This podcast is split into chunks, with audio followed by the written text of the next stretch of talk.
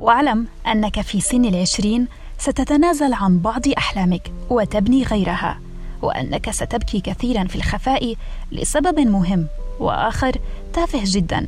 ستفصح عن ربع ما فيك وتخبئ ثلاثة أرباعه وأنه مهما كان هذا العمر جميلا فإنه سيؤلمك قليلا. بودكاست عشرون والحلقة الأولى. معي أنا هيا عرندي. عمر العشرين هو عتبة مهمة. قد يعتبره البعض أزمة استقرار مالية أو مهنية أو حتى عاطفية مرورا إلى تقلبات في التوجهات الفكرية. تلك المرحلة من حياتك ربما تقودك إلى التغيير لتحب ما كنت تكره وقد تكره ما كنت تحب. ستنسى ما تعلقت به وستمضي بك الحياة لتجعل منك شخصا آخر لا يشبهك أبدا.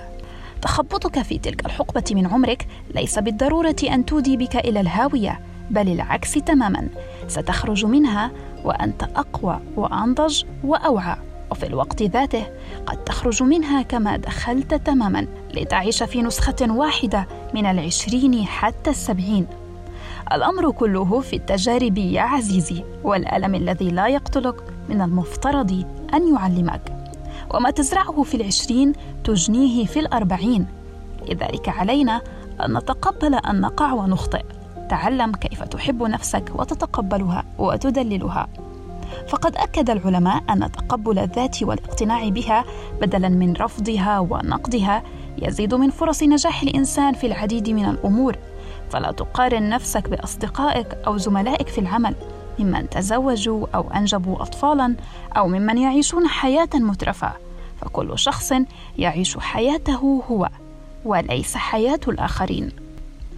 لن تؤدي تلك المقارنة إلى شيء سوى إيذاء نفسك وتحطيم معنوياتك. عش يومك بكامل تفاصيله. لا تستبق الأحداث ولا تستعجل الأيام. فكل مرحلة ولها وقتها وإنجازاتها.